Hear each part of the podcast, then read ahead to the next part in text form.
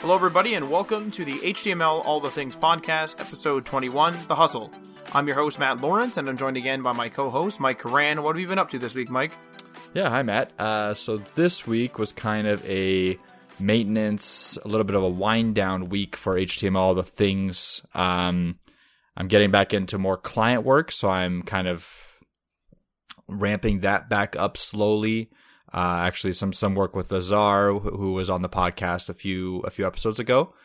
Um, so that's that's kind of picking up right now, and I'm trying to get everything ready because we're gonna have, I think, like three or four projects together on the go at the same time. So I'm trying to make sure that I'm able to manage all those, uh, you know, context switching between them without a problem, and like so I'm trying to familiarize myself again with some of the older projects that I've been working on and then make sure that I'm ready for the newer ones that I'm about to take on. Uh, HTML, the things wise, I'm also working on some potential content pieces, but uh, I think Matt will mention soon what we have in store for the future. So I'm going to pass it off to you, Matt. Uh, what, what have you been up to? Yeah, so um, just I guess kind of same thing. So we were messing around with a few like tweaking the website a bit, like HTML all the things.com and we found a couple areas that need to be improved. Um, of course, we also had other we also have other plans which we've had since the beginning uh, for a bit of like UX UI things to do. Uh, but we found like a few issues here and there, a couple missing buttons and that. So we were going over that earlier this week. And then uh, now, or as of now, I guess I should say, uh, we just had a conversation earlier today, uh, as of recording this, and we were discussing sort of like larger projects. And one of the things that we did, that I mentioned was that uh, whenever I whenever I come up with project ideas, I always kind of I tailor the ideas like right in the actual like thinking process before anything's even done on paper because I always think to myself that we don't have uh, the income or like the money that's just like sitting on the table ready for a massive project. And when I say big project, like Mike and I have ideas for like things like real estate and everything. So it's like they're big projects. It's not like, you know, oh, I need a new computer. Like it's a big project. Uh, and projects, so multi- like plural.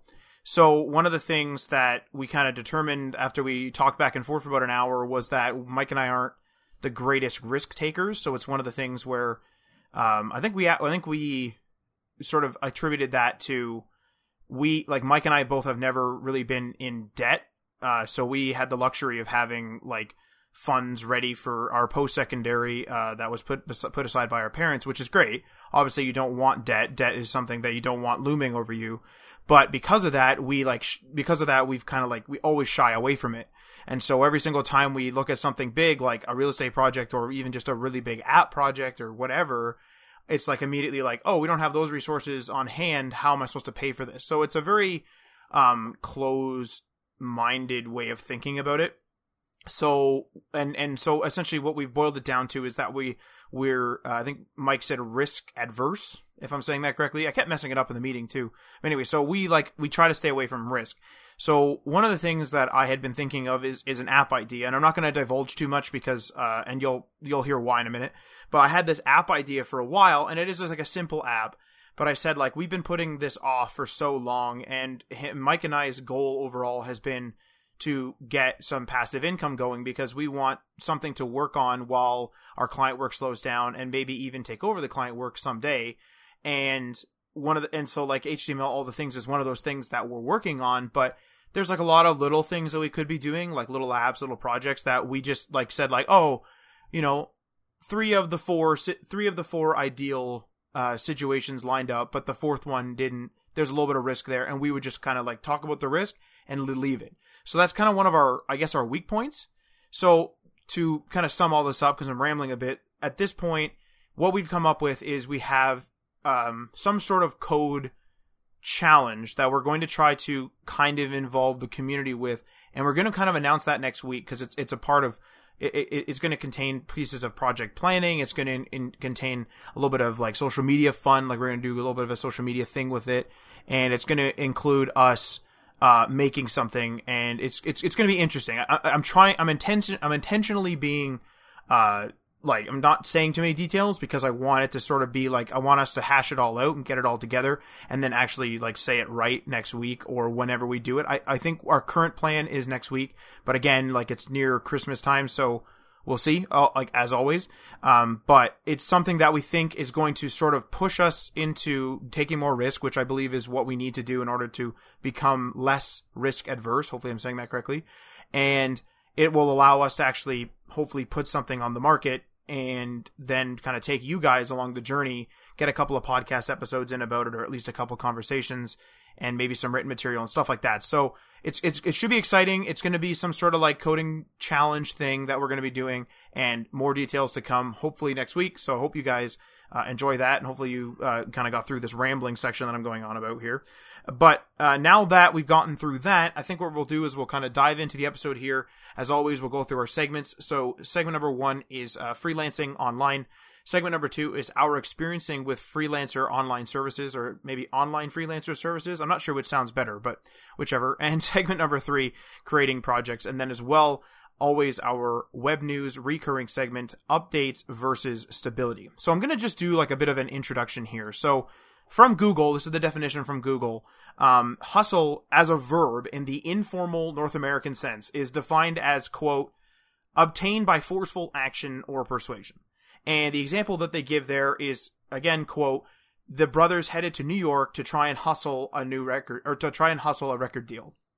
So hustling is a word that comes up a lot in the entrepreneurial world and it loosely sort of defines the actions an entrepreneur takes to make money, become successful, and or gain power. So the way that we kind of think of it is is like a unique formula that a person or a business takes when they're running a bit their business, either whether it be a segment of their business or whether it's a freelancer that has a specific formula to drum up business. Like they're doing the hustle, they're playing the market, they're getting it done kind of thing. So now that that's kind of aside, I'm, I'm going to jump right into this first segment here. So segment number one, freelancing online. So there's lots of developers, writers, virtual assistants, and more that work uh, freelance online. They're all just freelancers. They're all just people that are, you know, typically in a home office, maybe a co-working space, and they they just they do work hourly or however they do it. Um, but they work for cl- they work. It's generally service work is what we will what we would call our service work. So as a small business, uh, we have experience getting work from freelancing websites and other site resources. However, um, please note that we mo- we work most almost exclusively in the web development slash design segment of the business. So your mileage may vary if you're in a different field like that virtual assistant or other fields that I mentioned, or there's tons of other fields that do freelance. So we're talking from our experience from uh, a web development slash design standpoint. So just, I just want to do a little brief disclaimer there. So there's lots of different websites and services that are set up for freelancers and their customers, and most of them are basically job boards with full service solutions that contain various features such as a portfolio page, a job board, payment systems, and premium services. So I'll kind of go over each one of those. So starting off with the portfolio page, you can kind of like set up a portfolio containing things like maybe your pricing per service. You can have a little showcase like that shows off all your projects with some pictures and descriptions, your history on the site. So for example, if maybe you took a couple of you you know you had a couple of success, successful jobs on that website. Uh, maybe you have like a rating that your customers left for you, so like a star rating or something like that. Sort of like how eBay has like the you know, positive or negative feedback for a buyer or a seller, something like that, right? Like a rating system so that people know, like, hey, this guy's worked on the site, and hey, this guy got like good reviews from, you know, the two guys that he worked with or whatever. Um, you can also list things like your skills, and there's a lot more. So some of these, some of these portfolio pages are more in depth than others, and it's more or less a place where sort of like how on Instagram, when you look at a picture, and if you're interested in that type of thing, you might click on the person's profile you know, check what else they've posted, read their description, maybe click on their website, etc. So it's kind of that, except there's a little bit more in depth because we're talking about somebody potentially hiring you right then and there. Um, so talking about hiring, move on to the next part there, which is job board. So a job board, as we know, is a list of jobs and it's typically posted by potential customers in this case. So this job board uh, generally has a bunch of topics ranging from app development to content writing. Like I said, there's a whole bunch of different jobs you could be doing in the freelance field and as a result, there's a whole bunch of different uh, whole bunch of different topics these jobs can do. Some of them are even a combination of them. And uh, customers can also post other details. Some sometimes they'll post like something like their budget. Uh, maybe they'll maybe they'll like inside of their profile or on their post it'll it'll disclose you know how much they've spent online with other freelancers, and that's to sort of judge you know, for as a freelancer, you can judge how serious a customer is when they post something. Are they a new customer? Are they, you know, a trusted customer on this? Um, and uh, customers also have like a profile generally, so they'll, you know, this this proves like how quote unquote legitimate they are. Um, and sometimes they'll it'll actually show off what projects they've had commissioned, so that as a freelancer, you can go to a customer that you may want to, you know, uh, bid on their job that they've posted, and you can say like, oh, they expect this type of work and you kind of get like you know you kind of get to know the customer before talking to them directly. Um, and then of course payment systems. So a lot of these sites will have some sort of payment system in place that helps customers pay the freelancers and in terms and in turn it helps the freelancers actually get paid on time. And and we've seen ones where it'll be it'll be like an actual system of like milestones. So it'll say like it'll say like okay like i want like when i hit this milestone when the customer confirms i've hit you know milestone one i want 200 bucks and then milestone two is another 200 or whatever. So there's and again all of these features are kind of like they vary per site but we've seen stuff like this. You know sometimes it's just a one to one sometimes it's just you know a help through the paypal sometimes it's it's nothing. Uh, but like generally there's usually some sort of payment system that, that that that is in on these sites and then as well, um, of course, premium services. So oftentimes these websites are free to use, and uh, but they have, of course, premium features that are for sale for customers and or freelancers. So some of these premium features would include bidding for jobs. So um, a customer a potential customer posts a job, you have to, you know, bid on it and you have to like write a proposal sometimes or, you know, just maybe it really depends per site and you'll have limited of those. So like limited bids for free and then you, like freelancers can purchase more. Sometimes a customer themselves could use a premium feature such as featuring their job at the top of some sort of search results, especially if they're in a hurry. Um, that, that type of thing. So there's those premium services, of course, so that people can, or so that the freelancer like host, like the freelancer website host can actually, you know, make some money themselves, of course, because they are providing quite a valuable service.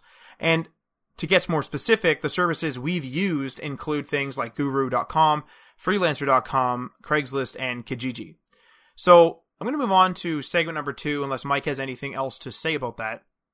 Uh, yeah, sure. I'll add a couple things actually. Um, I just want to add that uh, there's just other ways to do the hustle and to get freelancer work. Uh, one of the ways that kind of popped into my head was, uh, you know, going to meetups and getting your name out there. Um, maybe doing some like on the ground hustle, like going to local businesses, trying to, you know, generate some conversation with local businesses, trying to get in the door and trying to get kind of like, uh, you know, try to try to get in front of their the, the person that's making the decisions and maybe offer your services to them as a freelancer for maybe making a website or maybe as an actual developer depending on the business that you're talking about.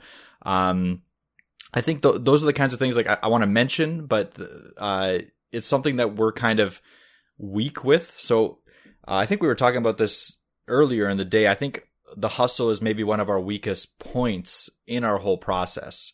Uh, and that's partly due to uh, just being kind of lucky in how we landed our clients and not like we, we did the hustle, but it wasn't as intense or, you know, we didn't put as much effort into the hustle to land those clients. And maybe that gave us a false sense of security. And then the other thing is the risk aversion. Uh, we have that, and like Matt was mentioning, uh, that might also be a factor in the, what, like where we need to improve in our hustle techniques.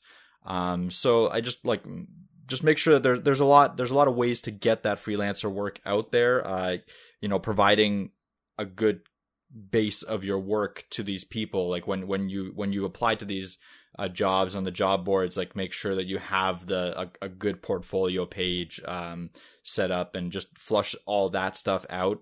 Uh, make sure that you're you're really putting in a lot of work. Um, I think someone recently I was talking to them and they were they were talking about unemployment and they were saying how when you're unemployed, your job at that time is to find work. So if you go to work for eight hours a day, if you're not unemployed, then you're you're working. You should be working for eight hours a day to try to get a job. And I think the hustle kind of should be like that as well. So if you're in the first starting times of being a freelancer and it's going to be a challenge to get your first freelancer work, and you're probably going to have to put in those like eight hour days to just try to like you know apply to all the jobs online try to go to these meetups uh, go to you know connect with as many people as you can uh, and try to get try to get your face and your portfolio in front of as many people that can make those decisions to hire as as you can throughout that process. And I think I think that was a good piece of advice with uh, the whole you know treat it like a job, eight hours of of the day. And I think that's something that we need to um, or that we could work on. Uh, luckily, like I said, we we do we have been kind of lucky in the hustle aspect where our efforts have paid off and they've paid off fairly quickly. Um, and that is probably a factor in the fact that we don't do too much of the hustle. But um, yeah, just wanted to input that so you can carry on now, Matt. Yeah, that, well, that's a really good point because it's like this this this podcast like absolutely focuses a lot on like like using freelancer online services, and I'm gonna get into the specifics of each of the ones I just mentioned as well. Um, but I think it's really I think that's a really important point is that we like it is probably our weakest point because it's something that we do the least of. Oftentimes, like it'd be something like, "Oh, it's a slow month. What do we do?" and we don't really know what to do. And then like a, like a week later or a couple days later, something comes in, and we seem to be lucky in that regard. And so we've never really had a very very prolonged period of like literally nothing to do. And so like like I'm happy about that obviously. But like I would say that definitely like if if if you're listening to this now and you're like, "Whoa, like I don't use any of these freelancer sites. I use Instagram or Twitter or Facebook or or I only go to meetups or whatever. Like th- that's absolutely the hustle as well. I'm focusing on the things that you know drummed up some business for us and got us started, but uh, and and and like stuff that oftentimes you can actually just jump into even today if you're listening to this and go, oh, I haven't heard of that site, I'm going to sign up. You know, absolutely, of course, but it's just it's just that that's a really good point, Mike. Is that the hustle goes beyond you know the traditional service it's also like everything else like bumping into people in the bus office or the bus office the bus stop and uh, the freaking bus yeah i'm just gonna burst into the bus yeah. office hey, you, got, you guys see, you guys see any websites holy christ it's a great analogy yeah you gotta yeah, you just gotta go to that bus stop or bus office. Bus office. you just break break into the uh, to yeah, like anyone, the dispatcher's office. Anyone here need a site?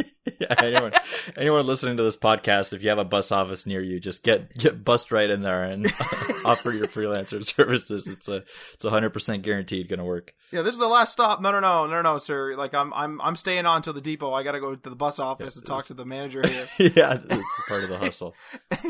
but uh, but yeah, so like even like bumping into someone at the bus stop and just you know giving them your card is is still a part of the hustle. So it's just yeah, that's a really good point to make.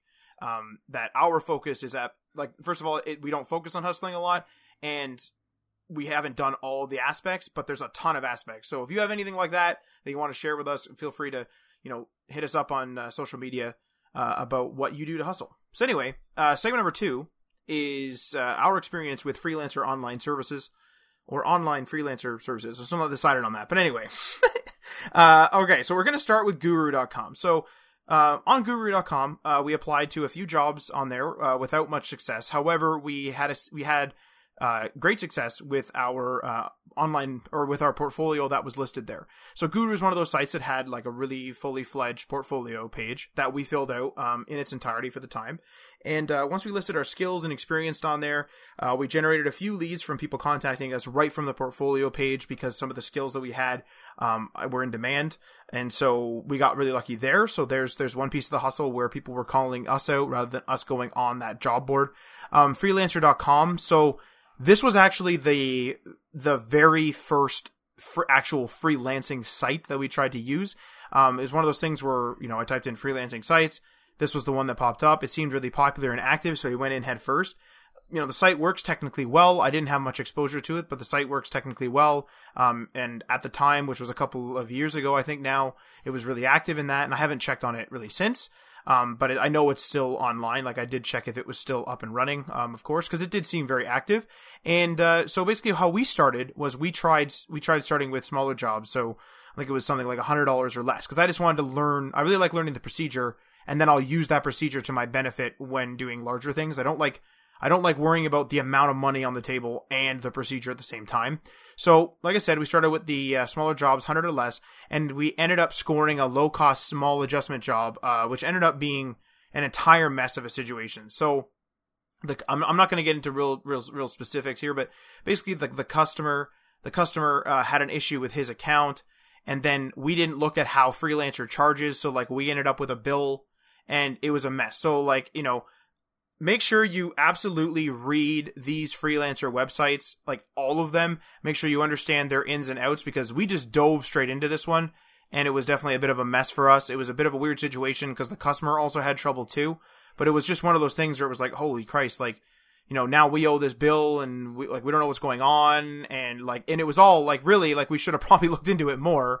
Um, but we just kind of dove right in and that probably wasn't the smartest thing. And also these all these sites have all like I've mentioned before, all these sites have different features. Like they're all like generally the same, but they have little little changes little you know they charge different ways so make sure you read through everything set everything up right and get it right the first time because otherwise you're going to get stuck with a bill probably like we did but um in the very beginning so before we did any sort of freelancer like official quote unquote freelancer website we tried classifieds so uh, specifically in the form of kijiji which i think is only in canada but it's it's free they're free online classifieds if they're only in canada i don't know if that's true um, k-i-j-i J I is how you spell it. I'm gonna put a link in the dis- into in the show notes just in case. But uh, yeah, so Kijiji. Hopefully, I spelled that right. Enough JIs in there. But anyway, um, Kijiji, and then of course Craigslist, uh, the Canadian version, as we're Canadian. So in the very beginning, we tried to get some free advertising going in these, you know, classified spaces, and um, we we to do that, we took a look at what other people were doing on there uh, in the web development space, and a lot of them were like really quick packages, like oh five hundred dollars um, or less, and you know I'll put a site up for you, and you know it's five hundred dollars all in kind of thing. Uh, and, and, and so it was like, we're like, okay, like people want package deals. They want something easy, quick, and whatever. So, uh, following in their footsteps, we released a few different ads at different price points listing, uh, and we also listed similar, similarly priced packages, um, on our, on our website as well. Um, the actual website didn't generate any leads. However, um, we did get one long-term customer relationship from a person that called us from the ad, and it, it, actually the person actually wanted just general development services. They didn't actually want the package that we were offering. Um, so that's something just something interesting of note is that even though we were specifically advertising, I forget what it was, maybe a two hundred and fifty dollars site or something like that, the person was like, "Oh, these people." You know, seem reasonable or whatever, or whatever their um their their process of elimination was when looking at all those developers, but they called us and said, "Hey, I need I need help with something that isn't like with the package. I need help with something else." And we still work with that person uh, to to this day. So we got so that was good. Um, however, though, just to mention, we also got a call or two from people that wanted like extravagant websites for extremely cheap. Uh, in one instance, uh, we were offered something like a hundred dollars Canadian for an entire restaurant site uh, and I think it, I think it had ordering or something in there. It's it's been years, so uh, like don't quote me on that type of stuff. But it was like it was. Uh, my, I think Mike may have taken the call. I can't remember, but it was like yep. an extremely extravagant site. Do, do, you remember that call, Mike? Yeah, yeah. I was actually going to mention it. Uh, yeah, I got. I think I was at a pet store and I got a call because we put my number down on the Kijiji ad. And yeah, this person, we went into a long conversation where he kind of listed his requirements, which was uh, there wasn't any ordering, but it was a full fledged restaurant site with a fully web webified menu. Uh, not like a PDF or anything like that. Like he wanted a, people to be able to click on the menu, get nutrition facts, stuff like that, uh, for a small restaurant. And I was, and like he was quoting, he was talking about the ad, and I think the ad up there was five hundred dollars for something like this. Um, and I said, uh, yeah, well, like the five hundred dollars is for a simple three page application. This is obviously a more complex application, so it would be, you know, a little bit above $500. And then he kind of quoted me back saying, well, we can't spend more than $100 on this. And, uh, yeah, that kind of left me a little bit speechless. Um, and probably shouldn't have, I probably should have, the way I should have handled that is I should have, uh, told him about the value that the site adds and how much it, like the revenue that it can generate for him by bringing people in and showing the professionalism of the site. But really, all I ended up doing was saying like that it's not the price point's not going to work for us. Uh, if if you're willing to negotiate, I have no problem doing that. Uh, but it's going to be like in the you know five hundred dollar and up range, regardless. Um, we'll have to come back and give you like a formal quote. But yeah, that definitely ended the conversation completely. And uh, but I think there was another call of similar a similar thing happened. Uh, so yeah, I'll, I'll let you continue on, but I, I think pretty much just value your time as well, and don't don't like say yes to every opportunity if it's going to you know negate your uh, your own way of advancing. I, I, the other thing is like really pick your client uh, as well. Be be a little bit picky because the, from the attitude that I got on the phone, I knew that our relationship wasn't going to work out. Even even if he were to agree to that five hundred dollar, like I knew it was going to be kind of like a a challenging situation uh, for not much reward. So that kind of made it a little bit easier to reject it. So yeah. Well, that's that's a really good point too. Is it's like it's like we were listing on like free classifieds, so there is sort of a like it's a more of a general audience. It's people that are definitely like not experienced with tech with tech, um, and like how long it takes to make sites and that type of thing. And you know, any like I mean, anyone can go on these other freelancer sites too, but those are more specialty sites. So it's like you kind of get more like you're gonna get people that oftentimes have hired freelancers before, or it's actually other businesses that are used to hiring freelancers. Not always, of course. You always get some people, but it's just something to note to note that like if you you know if you're stuck in the free game of you know you're well, I mean some of these other freelancer sites are free to an extent as well, like I said, but it's like if you're stuck in the fully free game um, of listing listing in classifieds like Kijiji or Craigslist, and you know you got you get a few bad calls. It's not all calls are bad. Like I said, we got a really good call, and we're still working with this person to this day. But it's just it's something that you kind of have to filter through. You kind of have to get through it, and I think it just comes with the territory of being listed in a place that's so general, like a place that you could also buy a dog. Like it's literally like that general of a site, right? It's just classifieds. So that that's that's just something I I I want to mention there. Um, also that uh, as far as we know, none of the leads came from Craigslist. Uh, I we spent the least amount of time on Craigslist as well, so I'm actually interested if any of you guys have listed anything on Craigslist, whether you got anything from your like you know for copywriting or anything like that. Um, but we list we listed a couple of our again like it's been years. I believe it was the same packages that we listed on Kijiji, and uh, we put those onto Craigslist and no no dice as far as we know. So Kijiji was the winner for us, but uh, we did put more time into that. So there's that. Um, so I think that will conclude segment number two here, and I'm to toss it over to Mike for segment number three.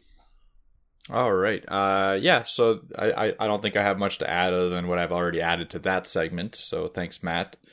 Um, so I'll go on to segment number three, uh, creating projects. So this is uh, definitely part of the hustle, and uh, maybe maybe one of the first parts of the hustle, in fact. And it's pretty much it's a very important step, and it gives you a portfolio and a way to showcase skills that you have to potential clients. Um, so for us, we initially started with obviously like the basic HTML, CSS websites, uh, but we quickly moved on to Chrome applications and Chrome extensions. Uh, we kind of did that, and we talked about this already in in previous episodes. Uh, but we did that based on the fact that we saw it as an up and coming niche. Uh, we wanted to kind of differentiate ourselves and uh, provide some focus uh, so that potential clients can see that we have something to offer that not everyone has to offer. Um, and that for sure uh, generated was a very good choice for us. It did only get net us one client, uh, one one large client, but again, that's our our probably our largest and most uh, most important client to date from from that decision. Um, so the other thing is is uh, not not only can projects potentially generate revenue so if you're making like an application or a uh, an extension or a website or a web app something like that uh, it can be monetized obviously but they they also can refine and showcase how many like your soft and hard skills uh, the skills can be like project management because uh, people can go into your Git repository, see how how you actually you know did your commits. Uh, you can even kind of post a side page to your project showing maybe a project timeline. I think that that would be a good idea in in a hustle kind of situation so that people can see a you understand that what project timelines are, maybe show that you how you collected requirements for the project, uh, maybe show some uh, some diagrams like uh, sequence diagrams, activity diagrams, uh, you know, software engineering diagrams to show how you kind of planned it out um, for a project even if it's something small. So you get kind of that that fallback and um, so in a the big thing for us is when we're looking at a project uh, it's going to not only have a chance of generating money but it has that worst case scenario outcome of being a great portfolio item that could you know you could show to a client and you can get a job with. Uh, and that's that's very key in this kind of in in this kind of market. So freelancers that finish school and that's all they've done and they have nothing to show for themselves, they're not going to have very much success in landing any projects uh, for freelancing. They might have success in landing a job, and in that that's kind of disputed. I would say you still need that portfolio. It's almost like um, an art degree, right? Like a little more professional, in, in my opinion. Not to like uh, say anything bad about art. There's nothing bad about it. I, I love I love like graphic design and art and all that. I, I wish I could do it, but uh, I think it, it, that one is very, very portfolio focused. Uh, whereas web development is, you know, sc- schooling does show a lot, but you need also that portfolio piece. You need to show that like what your drive is, what your coding style is, what your, uh, what what you can create, how you how how you solve problems in coding scenarios, and a lot of people, a lot of technical directors will go in and actually look at your code and like in your GitHub repositories, your open source code, they'll be able to see how you like how you go through the process of creating something from nothing to a finished product, which is which is re- really big and really important for a lot of people to see. Uh, it could be more important even than an interview in my opinion. So i'd i'd almost rather see someone take a project from start to finish and have a really well defined coding style and coding method rather than them answer some you know uh, complicated uh, interview question on the spot. Because uh, that yes one shows that you have retained a lot of knowledge and you can you know answer stuff like at the snap of your fingers but do you really ever use that kind of knowledge or that that kind of thing where you don't have a situation where you don't have a computer and you can't look look up and perform like give an, an informed answer based on your own skills and your own experience? I'd rather have that. Um, so something that uh, we we always need in these kinds of projects for like a portfolio projects or personal projects or uh, business projects what we really need is we need to keep time- timelines very tight. And this is a personal thing for uh, I think Matt and I, uh, because we we tend to get sidetracked and lose focus. Because usually what will happen is like if we have anything longer than two weeks, we'll have something else come in, like another site, like a, another like paid client project, and we'll start focusing on that, and then we won't be able to come back and finish off the project that we started. So what we found worked the best is to have a very defined period of work where we not like, you know, throw clients down and reject work, but instead we kind of organize ourselves so that we have most of the time available uh, to work on this project. And we did this for our first uh, game, web game that we ever created called Clicks to Riches. Uh, it's available only as a Chrome app currently. Uh, I don't have any plans of actually porting it, but uh, it's it's pretty much just a clicker game. I've talked about it before on, on the podcast. You you click, you you move up, you you keep clicking, and then it clicks for you because you buy people and stuff like that. Um, but what we did was we had an artist, uh, one of Matt's friends, and we sat down and we decided let's finish this game because we we all have a very limited time frame. Let's do it in two weeks uh, or maybe even a week. I can't I can't remember exactly how much it was. I think we finished like an MVP in a week, and then we kind of refined it and released it on the App Store the next week. Um, but pretty much we we sat down in together in, in a in a in a house for a week. Uh, went there every day. Went went here every day pretty much, and we went like you know 10, 12 hours a day. And we finished the whole the whole thing in in that week, and we got it out there on the store, and it it did okay, but uh, it's it's been doing recent recently a little bit better. But it's not again, it's not about the that as much as it was about the experience of working together, of planning the project, of doing it, completing it, and then having that to showcase for getting more freelancer work and stuff like that. This is this is more what I'm talking about with these projects, less about the actual monetization of each project and the success uh, based on downloads and stuff. Uh, so, and the same thing happened with HTML the things. Matt and I kind of uh, puttered about for it for a long time, and then we eventually kind of sat down and said, like, we got to do this. Like, if we're, and if we're gonna do it, like, we know each other. It needs to be a one to two week period where we sit down and we hammer it out. If we don't do it in that two week period, we're not going to do it that's what we planned. We planned it all out. Started the two week period, I think like three weeks ago it was. Released it last week. It worked out great for us as well. Um, an example of something that didn't work uh, was a thing called Content Collector, which was supposed to be a application about uh, sharing resources between clients and their uh, like between a developer and their client. So being able to like share images easier and have timelines set on when to receive images. Uh, so there's a thing called Content Collector, and we puttered about with it for a really long time. We sat down, we kind of started working on it, uh, got a project plan together. But what the problem was is that our project plan was, I think, like in the months, like two months, three months thing.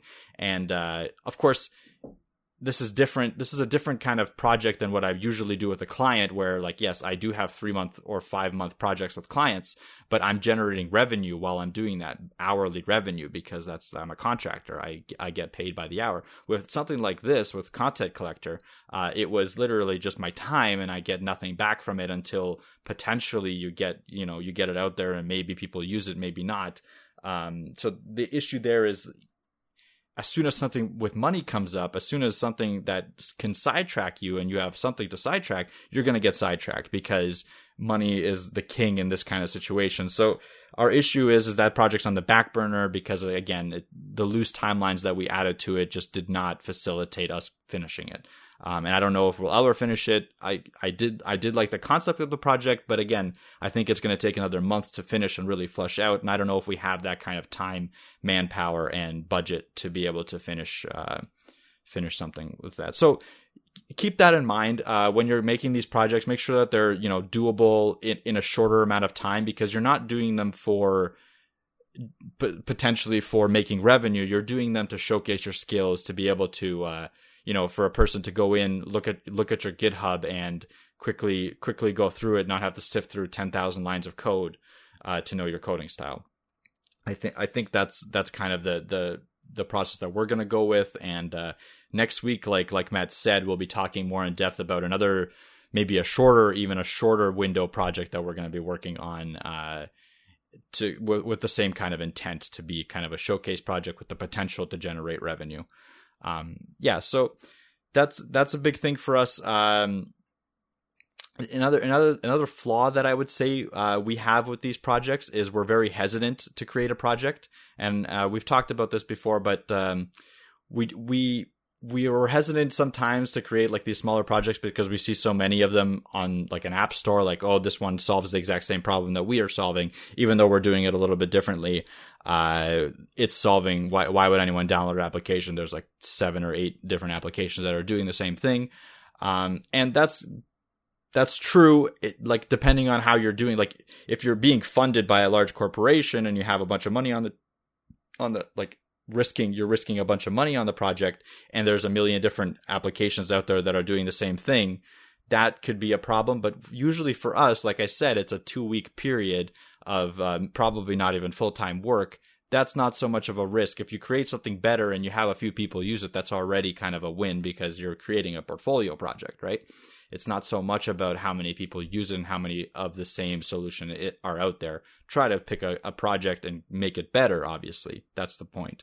Um, and then our other problem, I would say, is we don't know the audience well. If we don't know the audience well enough when we're do, when we're like you know conceptualizing a project, we kind of start to hesitate a lot and we start to panic. Not maybe not panic, but we start to kind of doubt if the project is going to be a success in in terms of like people liking it and people using it and stuff like that. And again, that's something we have to work on.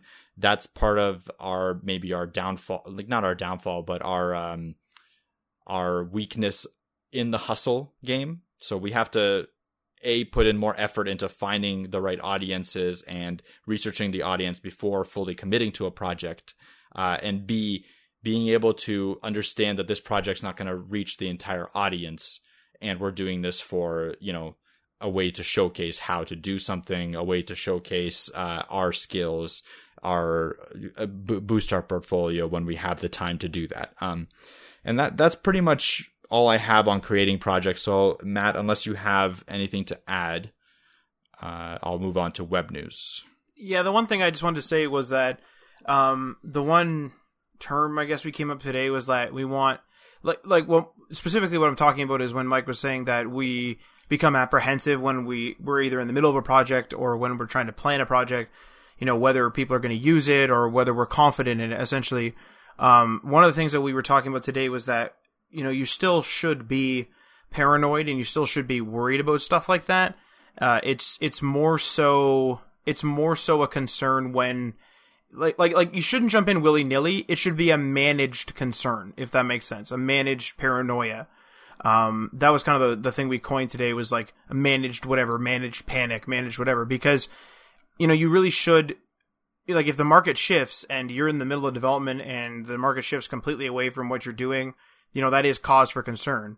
It doesn't necessarily mean you just fire off like what you have. Like maybe it, maybe it does if you're, if it's too late, but it, you know, you should absolutely be paranoid about it because, you know, time is money it, at in the same t- in the same breath though mike and i are too cautious.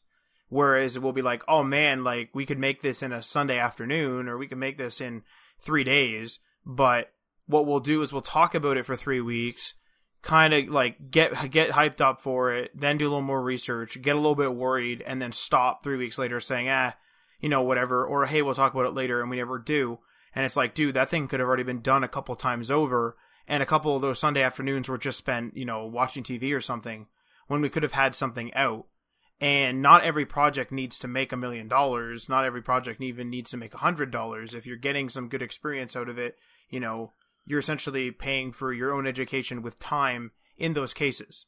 Um, so that's just something I wanted to mention is that, you know, not, I, I, we're not recommending that you just, you know, fire off an app. Like if somebody, if, if someone today is trying to make a MySpace app I mean, I don't know if that's the best thing to do. I don't even know if you could even do that. But if you were, it's like, well, I don't know about that. Like, if you know, I don't know if you want to make that MySpace companion app. But like, if you're trying to make something for Facebook, you know, maybe that's something different. But it's just, you know, be paranoid, but have, like manage it and make sure that, you know, eventually you just got to be like, all right, the hell with this. I'm just gonna fire this up and see what happens. I'm gonna go make this and see what happens. So, it's just yeah. just something I wanted to say. Yeah, and that's that's totally true. And I th- I think setting yourself up with a uh, a limited time frame helps you choose what you can and cannot do, and helps you kind of weed out those things that would you know be a potential to just suck your time in for nothing. Um, I think that I, mean that's what's helped us. That that's the only thing I can I can think of uh, to help in, in that kind of situation for these kinds of projects. Again, if you're working for a client, obviously you're not going to be limiting yourself to a two week project because you're getting paid for a solution that you're inputting. Like that, that's a totally different conversation. We're talking about projects that will be used as a, a potential uh, portfolio project, right? Again, it's nice to be thinking that, oh, I'll put some ads in this project. Maybe it'll generate a little bit of revenue. That could definitely happen. It's not, it's not out of the realm of possibility, but thinking only like thinking that that is the, your your only success like that's the only way to success is going to lead to a lot of failure. Um there there's just too much there's too much that can go wrong and that that might really bring you down each and every time. Like you release an app not enough people use it you don't get generate enough revenue you don't feel confident in your abilities and stuff like that. It's too much of a it, it's a it's a terrible cycle to to put yourself in. Rather th- rather think that yes, it didn't generate revenue, but look at all these skills that I learned. Look at look at this portfolio piece that I can put on my portfolio and show a client that could potentially be using a similar system. Uh, I could show them, listen, I've already like this. This took me two weeks. I've already have have something similar in place. I can obviously do your project. It's going to take X amount of time, X amount of money, uh, but you have proof that I have done something like that. So, uh, th- those are the kinds of things that I would suggest uh, for someone starting out in, in the freelancing industry. That's for sure. So I'll move on to web news, uh, and this this web news is also going to generate some conversation, as all our web news do. Uh, it's probably going to have some Mac versus uh, Apple talk in it as well. So M- Mac versus Apple. Sorry, not Mac. Window Windows versus Windows versus Mac OS talk. Sorry, sorry. Yeah like I mean, Mac versus Apple would be very boring. I'm gonna say like, uh, yeah. what's going on here? yeah. So yeah, so web news topic updates versus stability. So what what I mean by this is um, it's kind of a question to I guess Matt, myself, and the audience if they want to you know tag us in some Instagram or Twitter uh, and answer this question as well. What would you prefer? So do you prefer an application that has that receives updates you know once a year doesn't re- like the the disadvantage of this would be you're not getting all those optimizations and features all the time. Uh, you're kind of getting you know the very core stable product update once a year and then it just doesn't kind of doesn't do anything for the for the rest of the time but it's a stable product like you can use it and you know what you're getting with it from like today and tomorrow uh, it doesn't matter. You know that it's going to work. You know that it's going to do the things that you that it can do well. Uh, or would you rather a application or operating system to have a you know quick update cycle which is i think what's more prevalent these days. Um, but pretty much what that means is like maybe a monthly or even like a bi-weekly or weekly update cycle uh, where they're just constantly pumping new features into the thing. They're constantly putting optimizations at the risk and chance of losing stability. And they're they know that. Like the, obviously the developers know that there's a chance that they might lose that stability like a, a feature might break that, that they implemented a long time ago. A person might not be able to do the same thing that they did yesterday today because uh, they've changed the way they do it. Because updates bringing in features means that sometimes they also change the UX and they do that rapidly. Um, so exam- I'll, I'll, give some examples of this and then we can kind of get into a discussion. Uh, so the examples of, I would say, in today's age, fairly stable and consistent operating systems uh, would be iOS and Android, as weird as that sounds. Um, usually they only get one major update a year. So, like with Android, it's usually one of those uh, candy or food updates, you know, like Lollipop, Gingerbread. Uh, uh, what's the latest one's Pie, I think. So th- those come out once a year.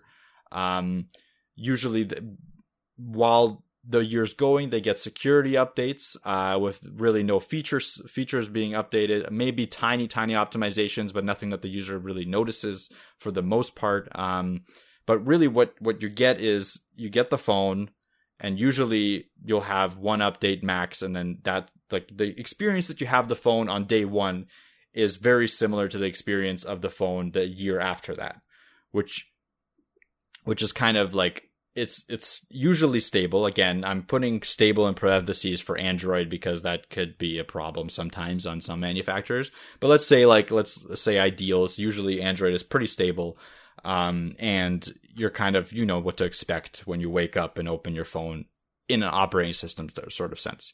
Uh, the things that kind of change more rapidly, I would say Windows goes pretty ham with the updates these days. So I think uh, it's once a week or something like that uh, or once every two weeks where they have like those Tuesday updates. And then I think multiple times a year they'll have a big feature update. And with with this rapid update schedule comes the issues that keep arising with these with these big updates. Um, where you know your documents will get deleted, uh, where you know the UX of one feature will completely change, and you you won't like a reg you know, a person that's been using it all these years will just not know how to use it anymore because they'll have to relearn how to use a completely new inter- user interface and stuff like that. And this can happen rapidly, right? With Windows, it happens fairly quickly. Um, also, the up the updates will bring instability, uh, which has happened many many times. Um, I've had I, I personally had to reinstall Windows because of updates three times in the last two years on different machines. So that that to me is definitely instability and the, because of the rapid updates. Yes, you get the you get the the fact that it's very secure uh, potentially because they're constantly updating the security vulnerabilities. But in my opinion, they're also bringing in security vulnerabilities with their updates. So yes, people have to find them every single time they update, but it just it seems like it keeps happening. Um, and then there's uh so th- that's kind of like the the I guess the good and the bad for updating rapidly and updating uh slower and more stable. Uh, the other the other thing is that there's platforms that update. Um, I think recently Matt was talking about how we we have a website that's using Webflow, and when Webflow updated, uh, you know, it auto updates, or I I don't know if you like clicked update or what, whatever, it broke one of the features on on the site. So Webflow is a CMS, kind of like WordPress. WordPress is also known for this, so a WordPress will update and break a bunch of plugins, and then you'll have to go in and fix those plugins. Uh, so it's it's just like would you would you rather have WordPress as you know it just stay the same?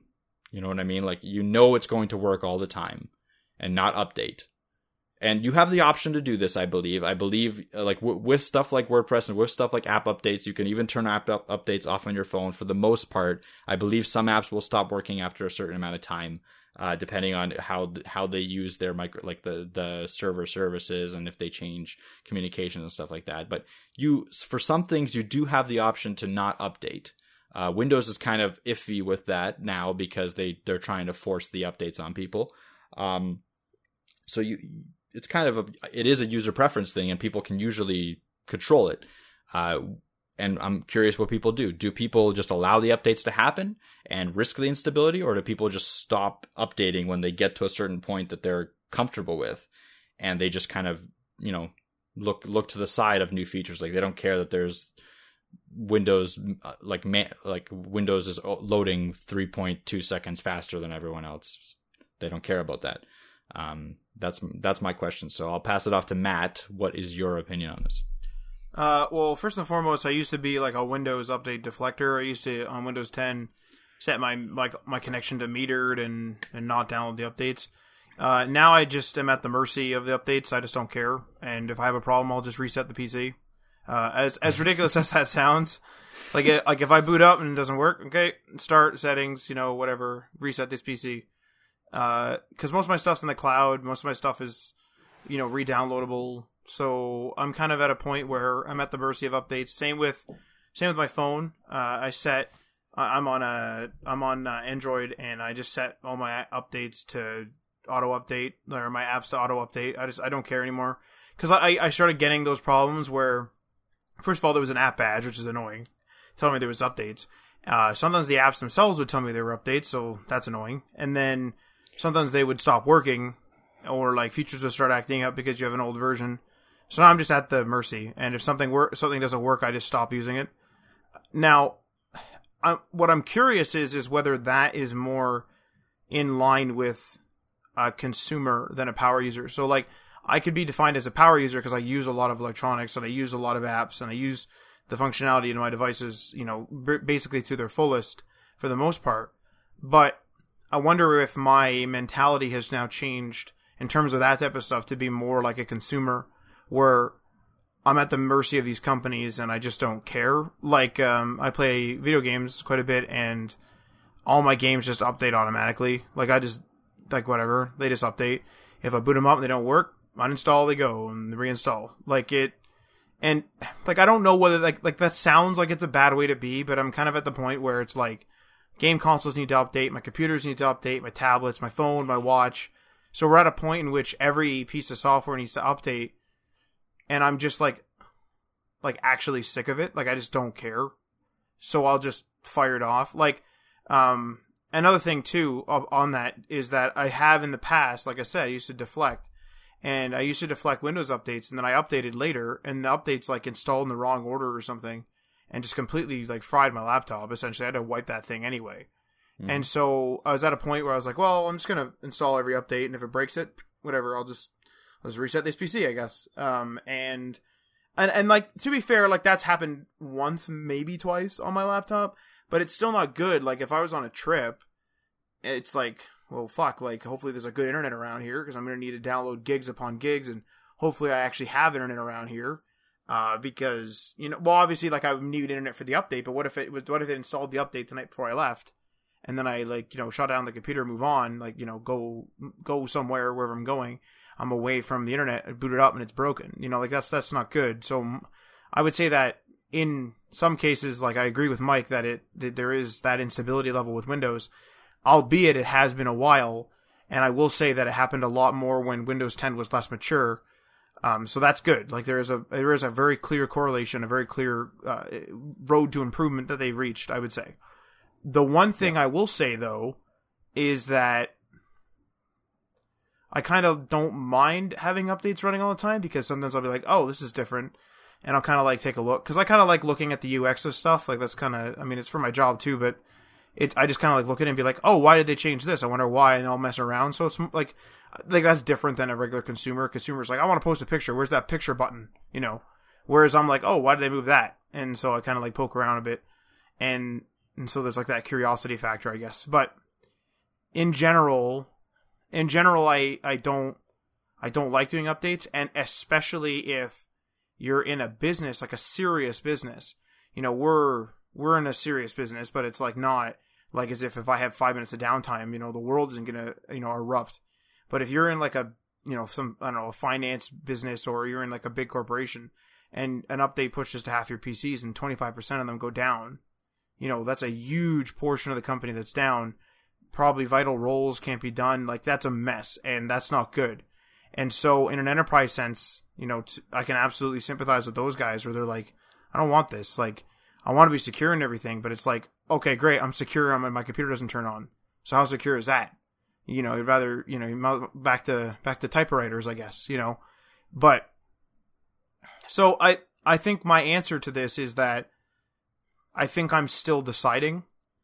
And one of the things I one of the the the topics of discussion I get into a lot with um I'm like I'm on another gaming podcast and we get into this discussion with those guys on and off air is that what is better in terms of gaming. So I don't know if you know some of our audience are obviously play games, so some don't. But so in in video games, they have a tendency nowadays to release something that is not always, but oftentimes broken, and like broken in a really weird way. Like it'll be like, oh, like the main menu doesn't load right, and it's like, dude, did you even boot this up when you ship this build? Like what the what the fuck's going on here? It's not like as if like you know somebody, you know, played the game, loaded 68 times, ran around the world, reset his clock, turned off his console, had a power outage, turned it back on, and then it broke. It's like somebody turned on the thing and the menu's broken. Like, what are you guys doing? And there's a point in which, like, the those point that that I think that's where I'm at in the conversation, where I've given up in terms of apps and I've given up in terms of OS, uh, and that goes for phone and computer. But when it comes to like games, because you interact with them like so much, it's like the OS seems to be like kind of fleshed out um, for the most part. Nowadays, like the t- functionality isn't added like every single day, but when it comes to like a game, it's like like you're interacting with every facet of it. That's the point of a game. And when the main menu is broken or when a major system is broken, it's like you guys didn't like you guys did not test this. You didn't check it. It's clear. Like don't even don't even deny it. Don't PR me. Just say it. I didn't test yeah. this. I wanted the money yeah. now. Okay, thanks. Thanks for the honesty. Like honestly, um, oh, did you cut out there, Mike? Yep. Yeah, I did. Oh, okay. And I think you did. Yeah. I don't know. Okay, that was I weird. Didn't hear you. But anyway, yeah, um, okay. yeah, yeah, that's fine. But so, like, it's it's it's one of those it's one of those things where, like, again, like, it, it sounds like I'm being super cynical, but like Mike and I have had this discussion where we've had discussions about apps, like Mike's, like like as we mentioned today, some of the app ideas we've had, and there's seriously been times where I've said, why don't we just ship this and not test it?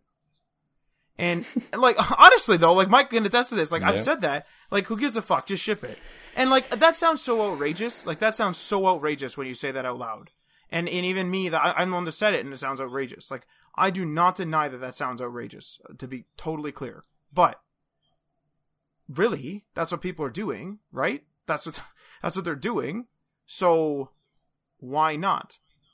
And it's because like, like I I want to take pride in my work. I want to have a legitimate product.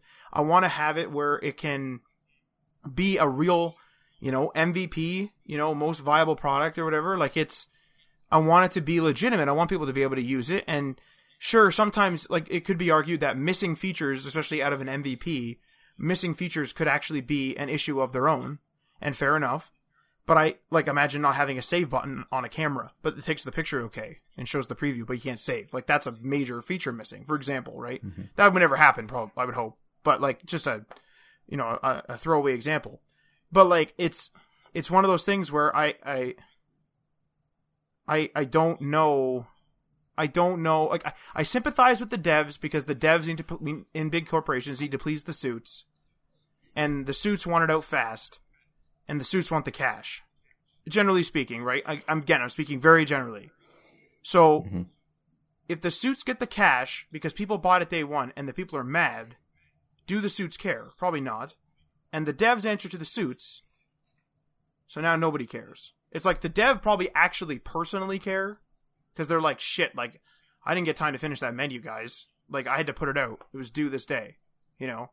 And that sucks, absolutely but it's like because we live in this like system where like programs are becoming more uh, complex, and timelines are. I don't know whether they're getting shorter, but timelines aren't that long.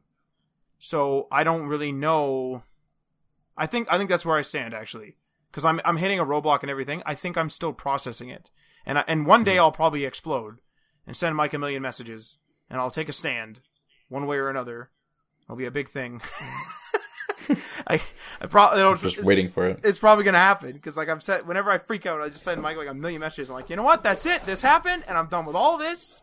I'm sick of them all, yep. and I'll just like write off a bunch of stuff, and I'll shut off all my updates, or maybe I'll turn on more. Maybe I'll turn on more updates. But what what what is your opinion on this, Mike? Yeah. So so my opinion is I actually like updates. Uh, surprisingly, I think I'd rather have you know the added features, the added security that the updates bring over the the stability. And I come I come from the I come at this from a person that's been wronged oh so many times by updates. Uh, like you were mentioning before, like what what would happen if you know it's it's good that it didn't happen to you on a trip or something. And I had that exact thing happen on a trip. First day I landed, uh, I had a conference call scheduled in about two hours after after I landed. Opened up my laptop and blue screen. Uh, can't find the OS. You know, okay, all right, that's fine. Let's let's reset this PC real quick. Can't find the partition to reset the PC. Okay, let's let's do like recovery. Can't find any recovery partitions. All right. So like I an update did that to me at, at the worst possible time in the worst possible place without any ways of uh of recovering because the internet wasn't fast enough for the time, so I had to use my phone for the conference call, which is fine. Thankfully, I had that. But regardless, I did get directly directly affected business wise by the update by an update corrupting me, and I still say I'd rather have a company dedicated to providing updates consistently uh, rather than a company that kind of updates once and then sits back and lets you know the the the product mature and become stable and stuff like that for a long time. Um, maybe similar to how Microsoft Office was back in the day. Uh, not to say that it was a bad thing. Like that, Microsoft Office was pretty stable. I would say back in the day, uh, back in you know, 2007 era. That office was probably the most stable out of all the offices, but it also was the least feature packed thing and uh, maybe aesthetically unpleasing as well. Like now they they release updates much faster, and like you know they're worried about feature parity with other with other organizations, which is nice. Uh, other other other applications. Uh, so I'm I'm of the sense that I like updates. All my updates are turned on my phone. As soon as an update comes out for Android, I'll update immediately to to that version. Sometimes I'll you know put a different ROM on the on the phone just to see the new the new features of an update before the update's actually pushed. Um, so I'm I'm definitely pro update, but saying that obviously there I I know the disadvantages of that, uh, and I I fully am willing to go through them. Like I one one client that I was doing some IT work for, uh, I I don't know if I've told this story on here before, but like I went I went to his house. I did all the all the work. I did um, you know I cleaned his computer. I fixed the problems that he was having with Outlook, stuff like that. And as I was about to leave, I had another meeting that I had to attend w- within like half an hour after that one. I was like, okay, I'll just do a quick restart and I'll I'll be on my way. And what happened was I restarted the computer, not realizing there was an update to be had, and it started updating and it did not finish updating until I think it was an hour and a half or two hours after that. And it was a Windows update. This happens. I'm sure most of you have seen it. It especially happens bad with uh, hard drives, like spinning disk drives rather than SSDs. But Windows 10 will sometimes just all of a sudden take hours to go through an update, and you're like, what's going on? No error messages showing up. Nothing is happening. Like, I- I'm afraid to turn off my computer uh, because it could corrupt something. So it's kind of like a thing where you just have to, okay, well, I guess I'm not working at this point. So that was unfortunate. So I've had that happen. Like I said, I had the other thing with landing and not having my computer turn on happen. Uh, sucks, but I'd still rather than put the effort into creating those updates and consistently patching security flaws and stuff like that that's where I stand. I don't know. Like another question I can ask you, Matt. Um, yes, all these applications do update all all the time, so you're kind of forced to leave the updates on. Let's say there was an alternative to, um, I don't know even know what. Um, uh, let's say an alternative to Microsoft Office, right? Right. That didn't update. So instead of it has all it's feature parity right now with Microsoft Office. It won't be feature parity obviously it, within like uh, maybe six months or so, uh, but it's feature parity now. It's stable, but it won't get an update for like two years, three years. Would you would you use that instead of Microsoft Office? Well, this is this kind of goes back to the thing where I do like kind of being pleasantly surprised by by yeah. an application and i do like kind of being like whoa like this is a new feature like i've never seen this before. Or like mm-hmm. the other day i like booted up word and was like whoa it's a new ui like a whole new ui mm-hmm. i don't i don't manage like to be clear here like i could be deferring updates i think. I don't manage my word at all my office 365 i don't i don't care. I just let it do its thing. Like i said i'm, I'm on the fence about this so i'm just let it I'm let these things ride. But i don't I think what I would actually do is is bookmark that other one and use Word still. And I okay. and, and then I like I would I would continue using Word and then I think what I would do is actually keep that one around until Word started crashing. Because there's one thing there's one thing that I will say is that I really hate when programs crash or don't work at all. But when you can kind of like jankily get around or like maybe it's just janky on the new features, I'm kind of okay. Like I don't really care that much. But when it's something like I press the new button and the new button doesn't work, and that's been around since the first word like Microsoft Word. So that's probably not good. Uh, that's when I start actually kind of fuming a bit, that type of stuff. And then I'll be like, that's it. Like I'm going to this other one.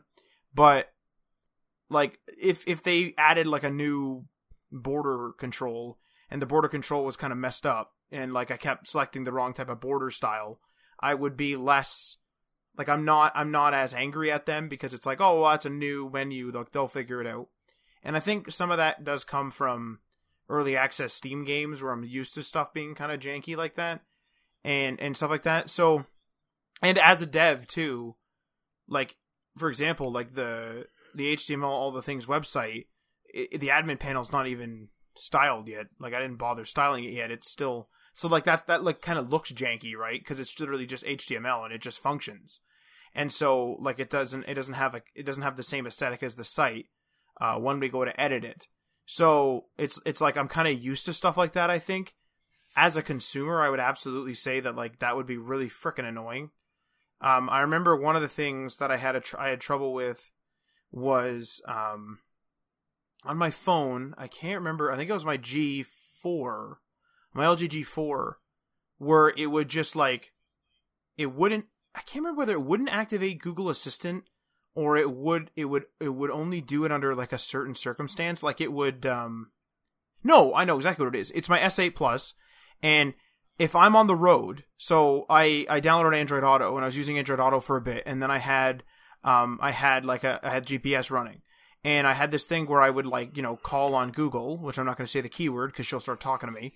Um i i would use the keyword and then i would like say you know while I'm driving someplace, so hands free, I'd be like, text this guy this thing. So it was my buddy Tim. I was going to his house. He lives kind of far away.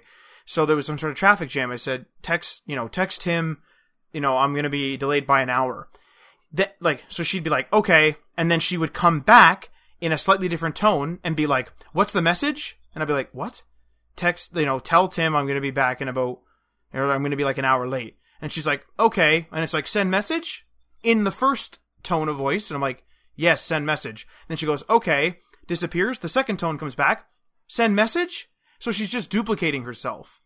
And it's like, like that type of stuff when it's like so inst- so unstable that it's like, Jesus Christ, like, so I was sending text messages for like an hour and a half by saying everything twice because she just kept doing it. And I thought it was due to Android Auto, and I didn't use Android Auto on the way back, and I tried to text somebody and did the same freaking thing.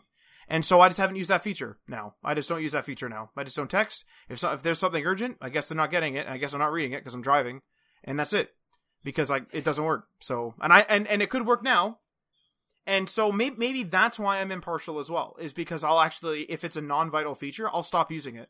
Oh, that's broken. That that ends that chapter forever potentially. and I just will stop using it. Like that, like that button doesn't work anymore. Okay, guess that's it then.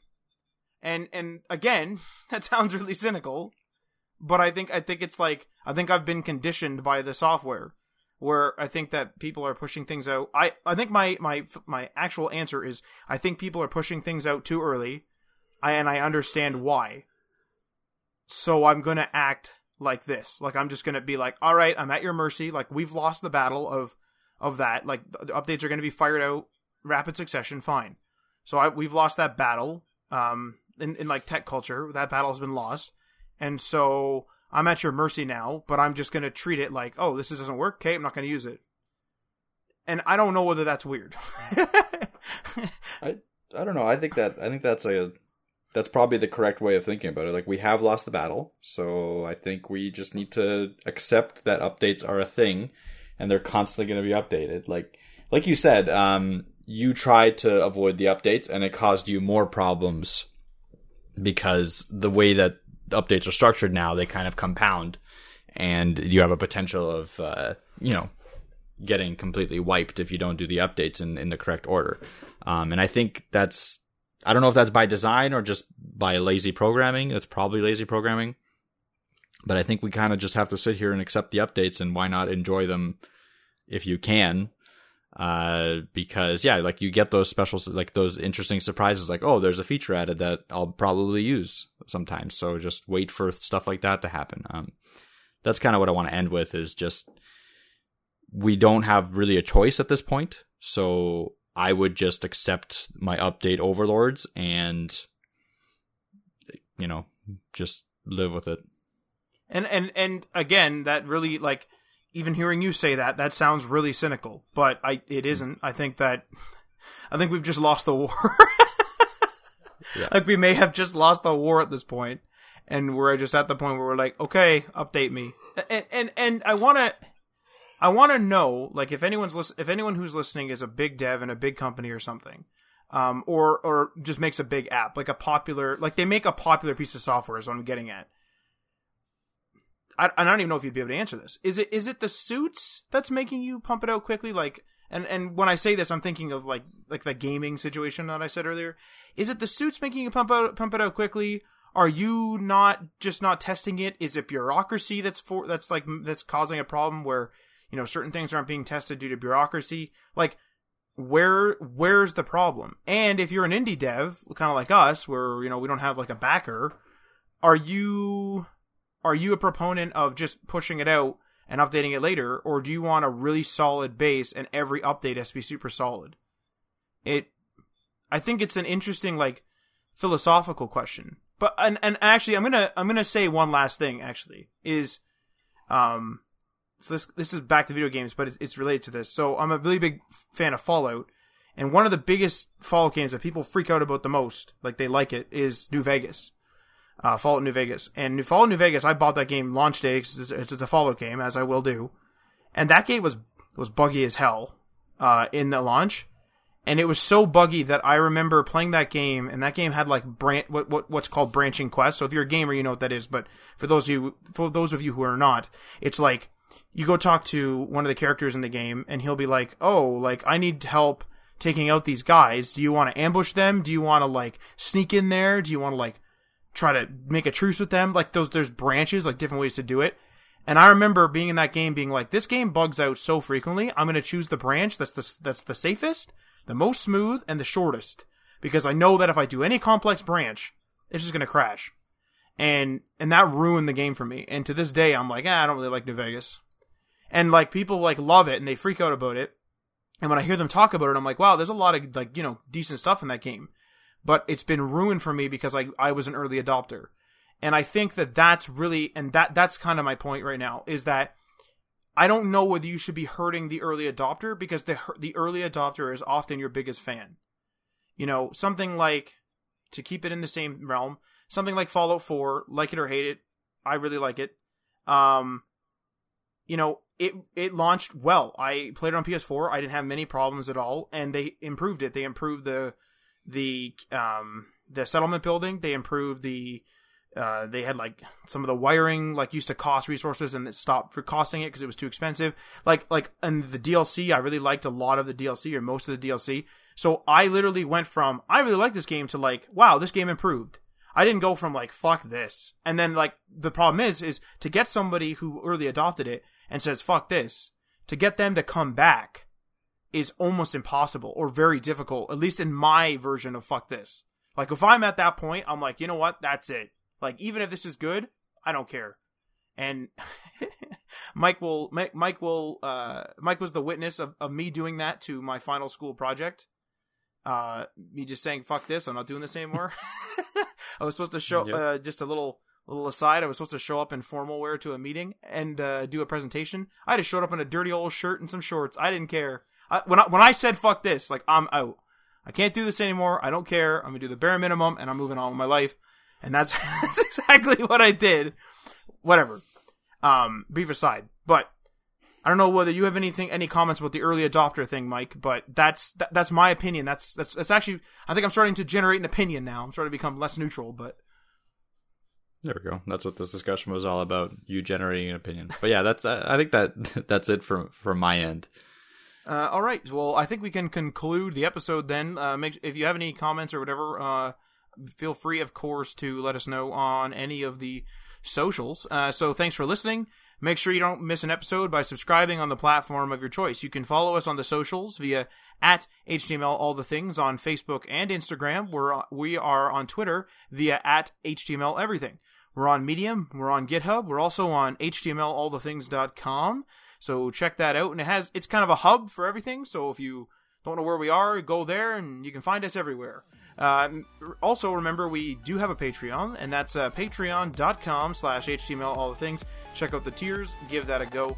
Feel free to leave a comment or a review on the platform you're listening to this on, and we are signing off.